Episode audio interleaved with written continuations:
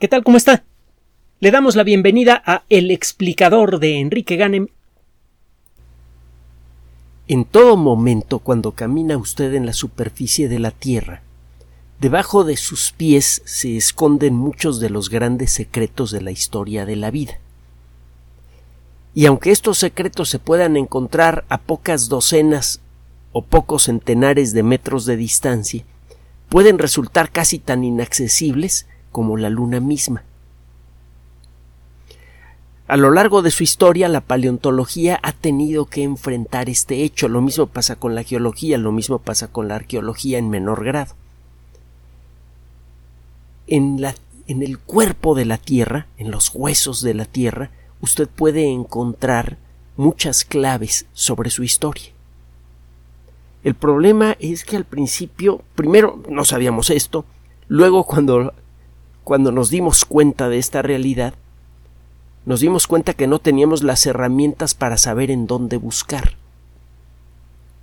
Y luego tuvimos que enfrentar otras dificultades para ir poco a poco recuperando esos secretos. Por ejemplo, en algunos casos usted puede tener una roca que esconde uno de los momentos más cruciales en la historia de la vida y puede no saber reconocerla. El desarrollo del conocimiento científico ha sido meteórico a partir de la segunda mitad del siglo XIX y esto en buena medida como consecuencia de la teoría atómica. En la segunda mitad del siglo XIX se había acumulado una cantidad de evidencia brutal en favor de la existencia de los átomos. A principios del siglo XX, y gracias a un trabajito que hemos mencionado en varias ocasiones realizado por Albert Einstein, quedó demostrada la existencia de las moléculas y por lo tanto de los átomos. En muy poco tiempo averiguamos mucho sobre la naturaleza de los átomos. Y eso nos permitió, entre otras cosas, entre muchas otras cosas, aprender a leer la información que puede existir, por ejemplo, en una roca, y encontrar en ella datos sobre su antigüedad, el ambiente en el que se formó, y la información que se encuentra grabada en ella. Poco a poco esto nos permitió, bueno, ni tan poco a poco, en, en un solo siglo, esto nos permitió empezar a ver las rocas que ya conocíamos con nuevos ojos. Aprendimos, entre otras cosas, a disolver ciertas rocas con sustancias que ya en aquella época sabíamos que no afectan a los restos de seres vivos. Pudimos liberar de la roca a los restos de organismos microscópicos fosilizados con centenares incluso con miles de millones de años de edad. Y esto empezó a revelar aspectos de la historia de la vida que de otra manera se habrían escapado a nuestro entendimiento. Ahora sabemos que la Tierra tiene 4.586 millones de años, que 100 millones de años después de su formación casi con seguridad la Tierra fue destruida y reconstruida de nuevo, como consecuencia de un impacto terrible. Sabemos que la vida casi con seguridad tiene más de 4.000 millones de años de existir en nuestro planeta. Esto todavía está en debate, pero hay buena evidencia que sugiere que había vida hace 4.200 o quizá 4.300 millones de años. Insisto, falta que toda la comunidad acepte esa evidencia. Hay que discutirla primero y discutirla hasta que se nos caigan las orejas antes de, tener eh, una certeza razonable. Es muy importante en el mundo de la ciencia, las discusiones interminables sobre ciertos temas que parecen pequeñitos son cruciales para el avance de la ciencia. A veces el discutir una tontería sobre la naturaleza de un mineral en una roca y resolver esa discusión puede de pronto abrir nuevos territorios. Es un poco, y hemos usado mucho el ejemplo de lo que sucede cuando juega usted a las minitas, que a veces queda usted atascado en una esquina del tablero y está usted razonando si este de aquí tiene eh, si, este de aquí es mina y este, eh, este entonces no es una mina y este sí, se pone usted a pensar durante un rato largo. Cualquier persona que ve eh, lo que está pasando en la pantalla se desespera porque usted no toca el ratón, no toca el, el teclado, parece haberse quedado dormido o dormida. Y de pronto, después de mucho razonar, le da clic en un lugar y ¡bum! Se abre una buena parte del tablero y usted puede concluir el juego. Algo así pasa con la ciencia. A veces discute usted por mucho tiempo alrededor de un tema aparentemente absurdo e inútil, y cuando lo resuelve, de pronto muchos otros temas más trascendentes se resuelven también, o cuando menos se reduce en mucho nuestra incertidumbre sobre su naturaleza. Esto sucede mucho con la paleontología.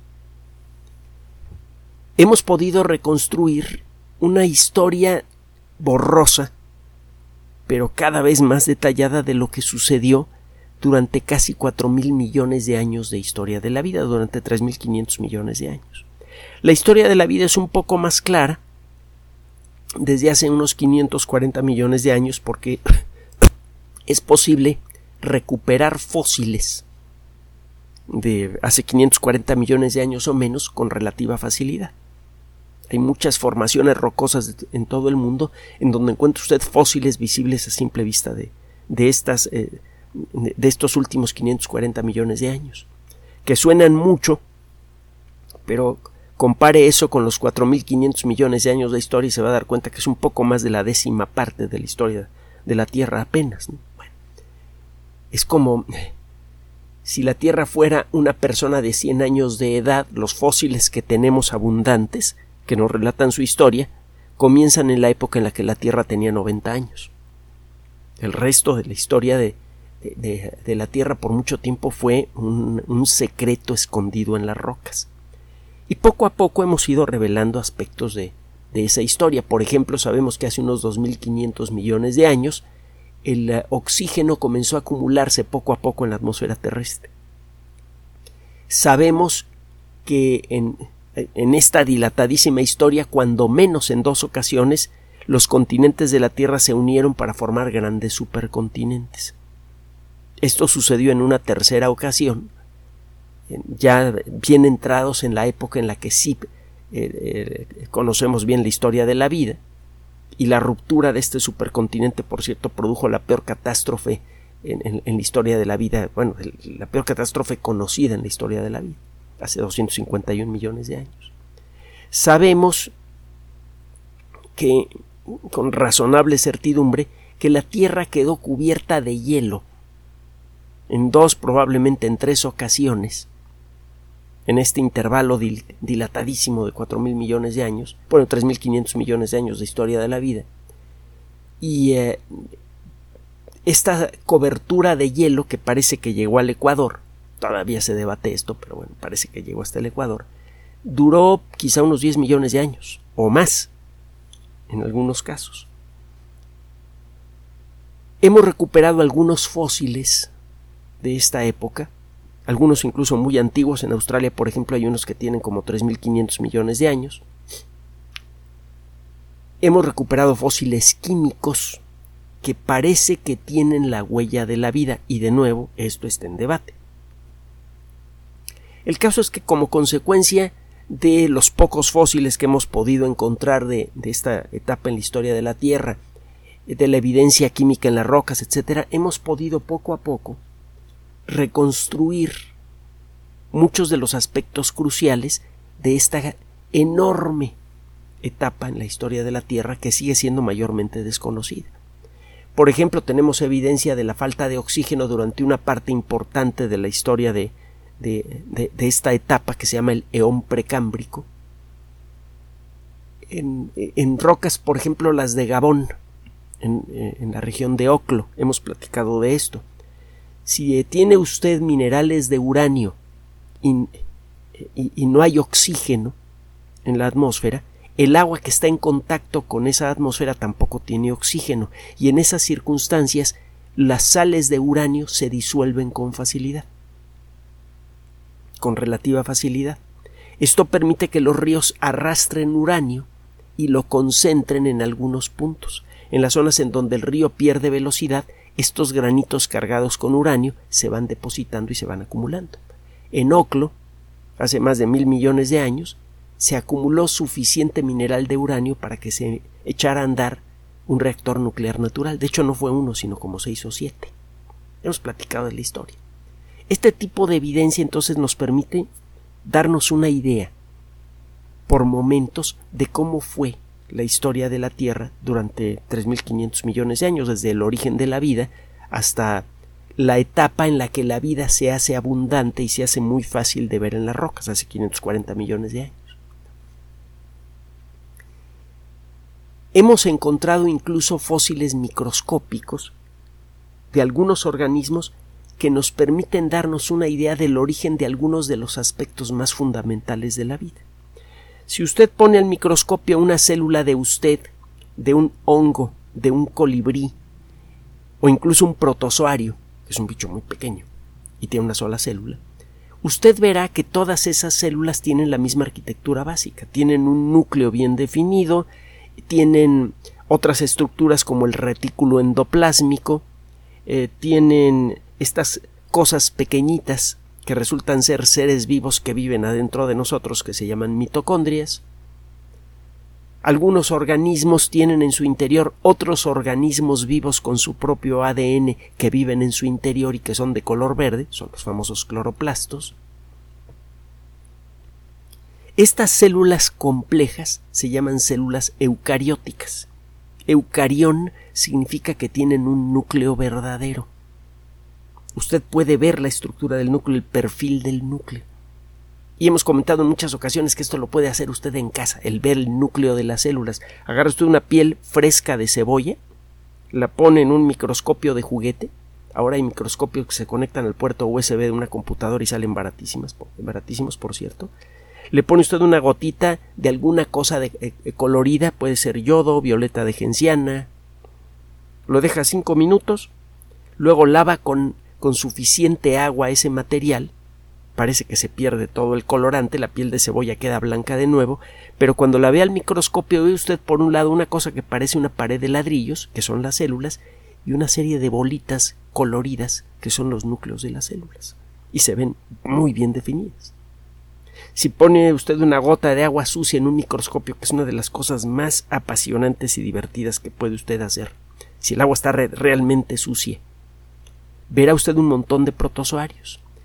Hay una sustancia que se llama rojo neutro que todavía se puede conseguir en algunas farmacias o en el centro de la Ciudad de México.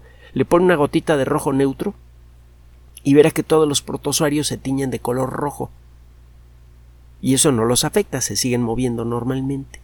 En algunos rincones del portaobjetos los protozoarios a veces se quedan quietos y usted puede ver en su interior el núcleo puede ver cómo se mueven las tripitas del, del, protozoario, incluso puede ver en algunos de ellos, en un rincón, una esferita que de pronto se contrae casi como si fuera un corazón. Es una estructura que está continuamente expulsando el agua en exceso que está entrando al protozoario.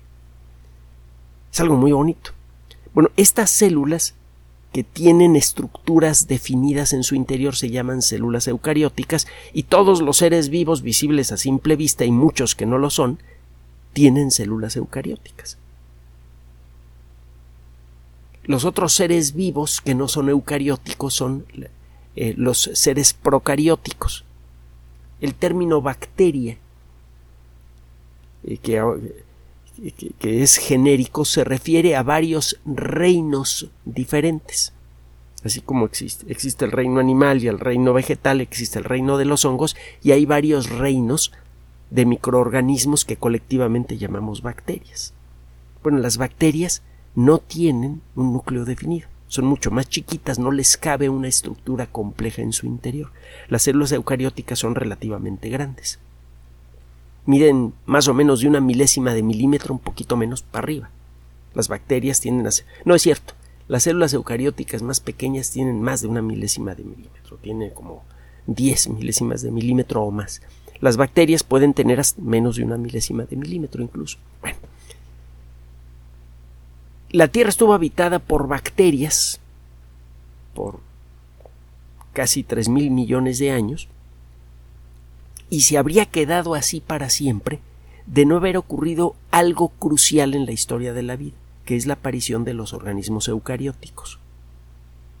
las células complejas de los organismos eucarióticos incluyen mecanismos que aceleran el proceso de evolución, aceleran el, cambio de la mezcla genética que tiene cada nueva generación de organismos eucarióticos y esto acelera el proceso evolutivo. Mientras más variación hay de organismos, más fácilmente puede operar la evolución, eliminando a las variedades eh, poco adaptables al, al entorno y favoreciendo a las que sí lo son. Entonces es crucial para que estemos usted y yo hablando en este momento saber cuándo aparecieron los organismos eucarióticos. Eso más o menos lo tenemos claro, así que unos dos mil millones de años. Hace poco presentamos una nota. El siguiente paso es también crucial. Los seres eucarióticos pueden vivir solitos. Ahí tiene usted los protozoarios. La gran mayoría de los protozoarios están hechos de una sola célula. El famoso paramesio, por ejemplo, que es muy abundante, lo encuentra usted por todos lados. En cualquier gotita de agua sucia encuentra usted paramecios. El registro fósil nos da una idea de la presencia de organismos multicelulares en el león precámbrico. La evidencia más antigua que mencionamos hace relativamente poco en este espacio tiene 1050 millones de años. Es bastante antigua. Pero esto tiene incómodos no solamente a muchos paleontólogos, sino también a muchos expertos en genética y a uno que otro médico. Verá, tenemos una idea más o menos clara de cuáles son los genes que están involucrados en la multicelularidad, en la condición eh, multicelular. Tenemos una idea de cuáles son algunos de los genes más importantes que permiten que las células se peguen unas con otras y que colaboren, que trabajen juntas. Y tenemos una idea de cómo han ido evolucionando esos genes. Desde la segunda mitad del siglo XX hemos desarrollado un conocimiento cada vez más preciso de cómo ocurre el proceso de evolución a nivel molecular. Podemos ver literalmente en nuestras propias moléculas y en las de todos los seres vivos que hemos estudiado cómo van mutando los genes, cómo van cambiando de una generación a otra. Ya no es pura teoría, ya lo vemos. Incluso ya le estamos metiendo mano. Y eh, esto permite establecer el ritmo con el que van cambiando los genes a lo largo de la historia de la vida. Usted puede hacer incluso árboles genealógicos basándose en las características de ciertos genes que son comunes a todos los seres vivos. Si usted se pone a estudiar los genes que, que conocemos en la actualidad que están asociados con la condición multicelular, pues los va a encontrar usted en algas, en árboles, en eh, lagartijas, en arañas y en seres humanos. Sí, y sí, de acuerdo, hay algunas personas que son indistinguibles de las arañas, pero bueno, esa es una distinción social, no biológica. Eh, si usted hace esto compara las diferencias entre eh, la formulación de los genes multicelulares de los árboles y los nuestros, se topa con un problemita. déjeme comentarle antes, refrendar algo antes. Un gene es una receta de cocina para fabricar una proteína. Por ejemplo, el mole. Usted tiene montones de restaurantes en la Ciudad de México que, ofrecen mole, pero el mole de un restaurante sabe diferente al mole de otro. Lo vemos y es mole. Le sirven a usted el plato con su pollito, con eh, su arroz, su mole encima. ¿Y por qué digo este tipo de cosas antes de desayunar? Ya me empieza a doler el estómago. Y, y bueno, todo lo que lleva el mole le ponen usted tres platos de tres restaurantes diferentes, los tres se los va a comer feliz de la vida, con sus tortillitas, pero los tres se van a saber diferente. Hay pequeñas diferencias, no suficientes para que usted deje de llamarle mole a este plato de acá. Pero el hecho es que el plato de aquí y el de acá saben diferente. Lo mismo pasa con los genes. Usted puede encontrar proteínas en los árboles que están asociadas a la forma en la que se intercomunican las células de los árboles. Y va a encontrar proteínas casi con la misma formulación en los seres humanos. Hay ligerísimas diferencias. Y esto tiene que ver con el hecho de que los árboles y los seres humanos tenemos un ancestro común hace muchísimo tiempo, en el precámbrico, cuando aparecían los primeros organismos multicelulares. En esas fechas, en algún momento desconocido, un grupo de organismos que apenas eran multicelulares eh, comenzó a evolucionar por varios caminos diferentes. Algunos miembros de ese grupo comenzaron a evolucionar en la dirección de las plantas y otro en la dirección de los animales. Esto hizo que poco a poco con el paso del tiempo la formulación de esos genes para la multicelularidad cambiara un poco y en la actualidad las proteínas que realizan funciones importantes para la multicelularidad en los árboles son diferentes que las proteínas que realizan la misma función en nosotros, pero podemos reconocer proteínas que realizan la misma función. Es un poco como visitar dos fábricas y encuentra usted llaves de tuercas con diseños diferentes, pero es claro que son llaves de tuercas por la función que tienen. Si usted se basa en este principio, puede hacer un árbol genealógico genético que le dice a usted, mira, los, el primer ancestro común entre las plantas y los animales debió existir hace más o menos tanto tiempo, considerando las diferencias genéticas que se han acumulado desde entonces en estos genes comunes de los que estamos hablando. Y lo mismo puede hacer usted entre, por ejemplo, el ser humano y otros grupos de organismos. Cuando usted hace esto, usted puede eh, estimar en qué época se dio origen a la multicelularidad. Y el hecho es que estos árboles genealógicos genéticos sugieren que la multicelularidad es mucho más antigua, que no pudo aparecer hace 1050 millones de años. Esos fósiles que tenemos de hace 1050 millones de años pertenecen a organismos que ya sabían muy bien el rollo de la multicelularidad, ya tenía mucho tiempo la multicelularidad de existir. Y esto pues sí tenía incómodos a los paleontólogos. Pues ahora se sienten un poquito más cómodos, bueno, los médicos también, porque de entender cómo funcionan las mutaciones en estos genes que permiten la multicelularidad, es que depende nuestro entendimiento de las formaciones, de las malformaciones eh, congénitas, espontáneas, que de pronto nace un bebé con alguna deformación grave, en, del entendimiento de estas mutaciones espontáneas en estos genes depende nuestro entendimiento del origen del cáncer y la forma de controlarlo y muchas cosas más. Esto que estamos echando no es nada más un rollo de algo que pasó hace mucho tiempo y que, ay, sí, qué bonito es y no tiene ninguna trascendencia para nosotros. No. nosotros estamos indisolublemente ligados con esta historia, es nuestra historia. Cuando estudiamos la historia de la vida estamos estudiando a nuestros ancestros directos más antiguos. Bueno. La nota del día de hoy.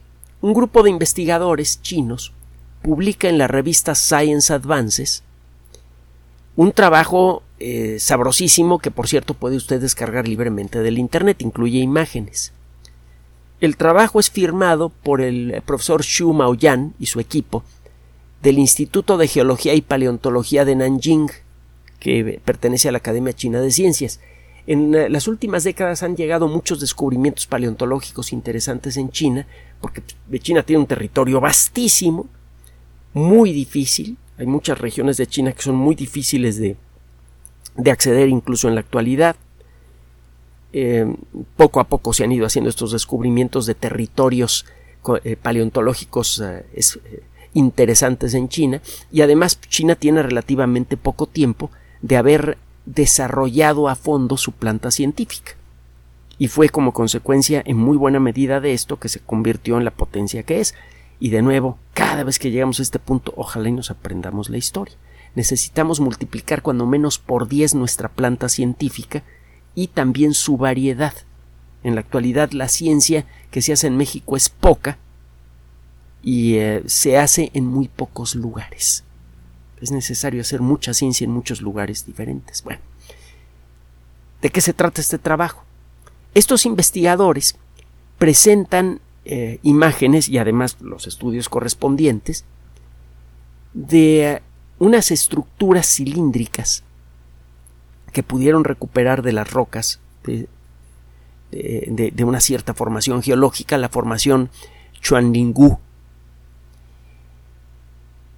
Estas estructuras tienen en algunos casos hasta 860 milésimas de milímetro. Las más pequeñas tienen como 20 milésimas de milímetro. De arranque eso significa que se trata de organismos eucarióticos. Casi con seguridad. Además, se adivina en su interior lo que podría ser los restos del núcleo y otras estructuras. Entonces, de arranque, pues eso ya es, interesante. ¿no? Pero eh, las estructuras más largas tienen casi un milímetro de largo. Cuando usted ve las imágenes al microscopio, es claro que estas estructuras, estos filamentos, están divididos en cosas más chiquitas. Son células engarzadas una detrás de otra. La cantidad eh, de, estructuras que encontraron es, eh, es grande, pero de ahí seleccionaron 20 para poder hacer sus estudios. Las mejores.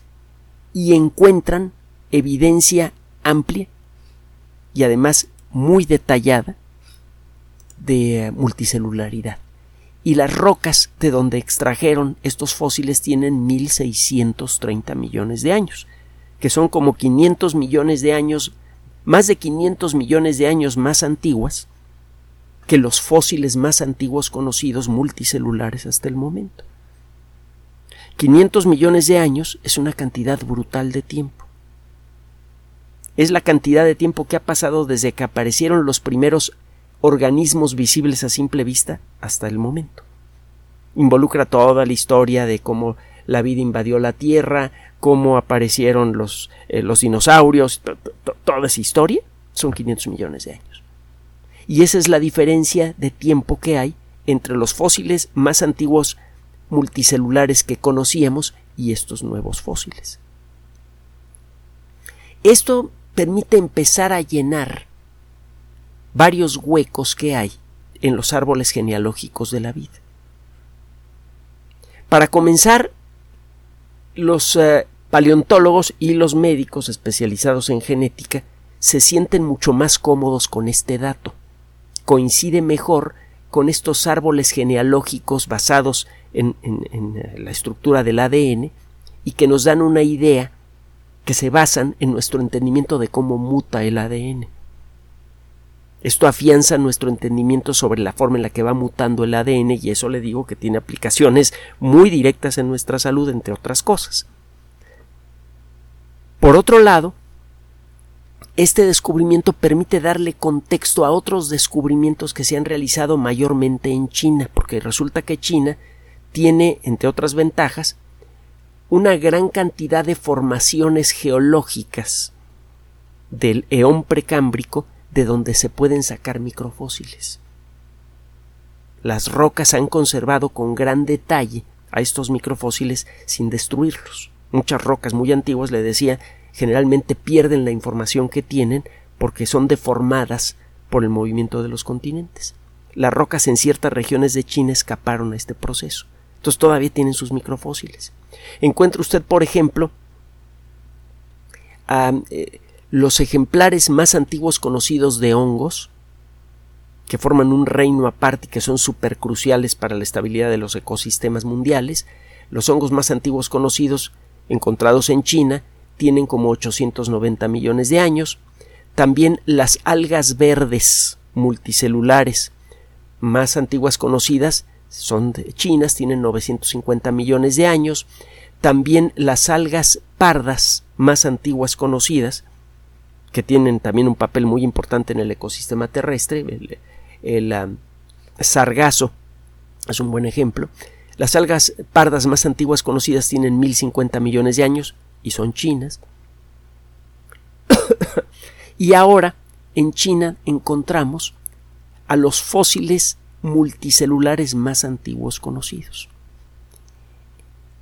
Estos, estos microfósiles, cuyas imágenes pueden ser vistas eh, de manera esquemática en uno de los ah, eh, en una de las láminas que acompañan al trabajo que le digo que puede usted descargar libremente y que fue publicado en la revista Science Advances de Editorial Science, que es de lo mejorcito que hay en el mundo de la ciencia, este, estas imágenes y los datos de esos fósiles nos están permitiendo empezar a llenar, aunque sea de manera todavía un poquito incompleta, a una parte muy importante del árbol genealógico de la vida. Estamos empezando a distinguir cómo fue la evolución desde la aparición de, las primeras células eucarióticas hasta los primeros ancestros de los animales. Este conocimiento entonces nos permite empezar a entender mejor nuestro propio pasado, individual y como especie, y además nos permite entender mejor la forma en la que cambia el ADN. Y como el ADN sigue controlando nuestras vidas, cualquier conocimiento que, eh, que, llegue a nuestras manos sobre la dinámica del ADN es de crucial importancia para nosotros.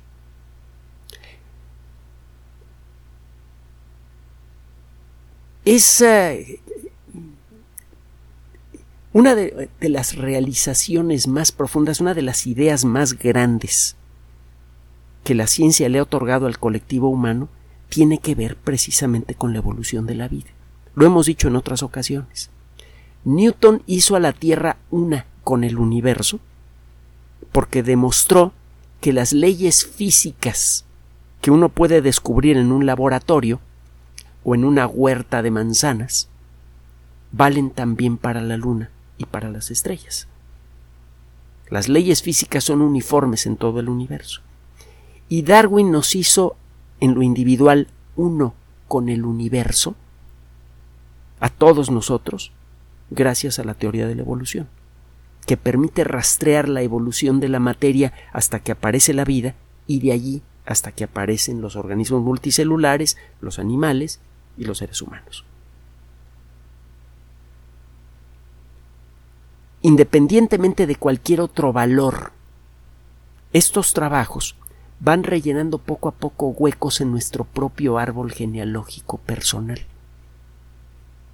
Poco a poco y gracias a estos trabajos podemos entender mejor la enorme, casi interminable serie de circunstancias extraordinarias que permitieron que de una mancha lodosa en el fondo de un charco en la tierra precámbrica apareciera la vida y cómo a partir de eso, poco a poco, la vida llegó a convertirse en lo que somos en este momento. Gracias por su atención. Por sugerencia suya tenemos abierto un espacio en Patreon, el explicador Enrique Ganem, y en PayPal, el explicador patrocinio por los que gracias a su apoyo sostenemos este espacio.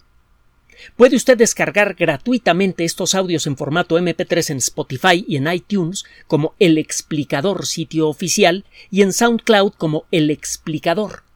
Recuerde nuestras redes sociales de siempre, Twitter Enrique-Ganem y en Facebook Enrique Ganem sitio oficial, El Explicador y los grupos que usted ya conoce.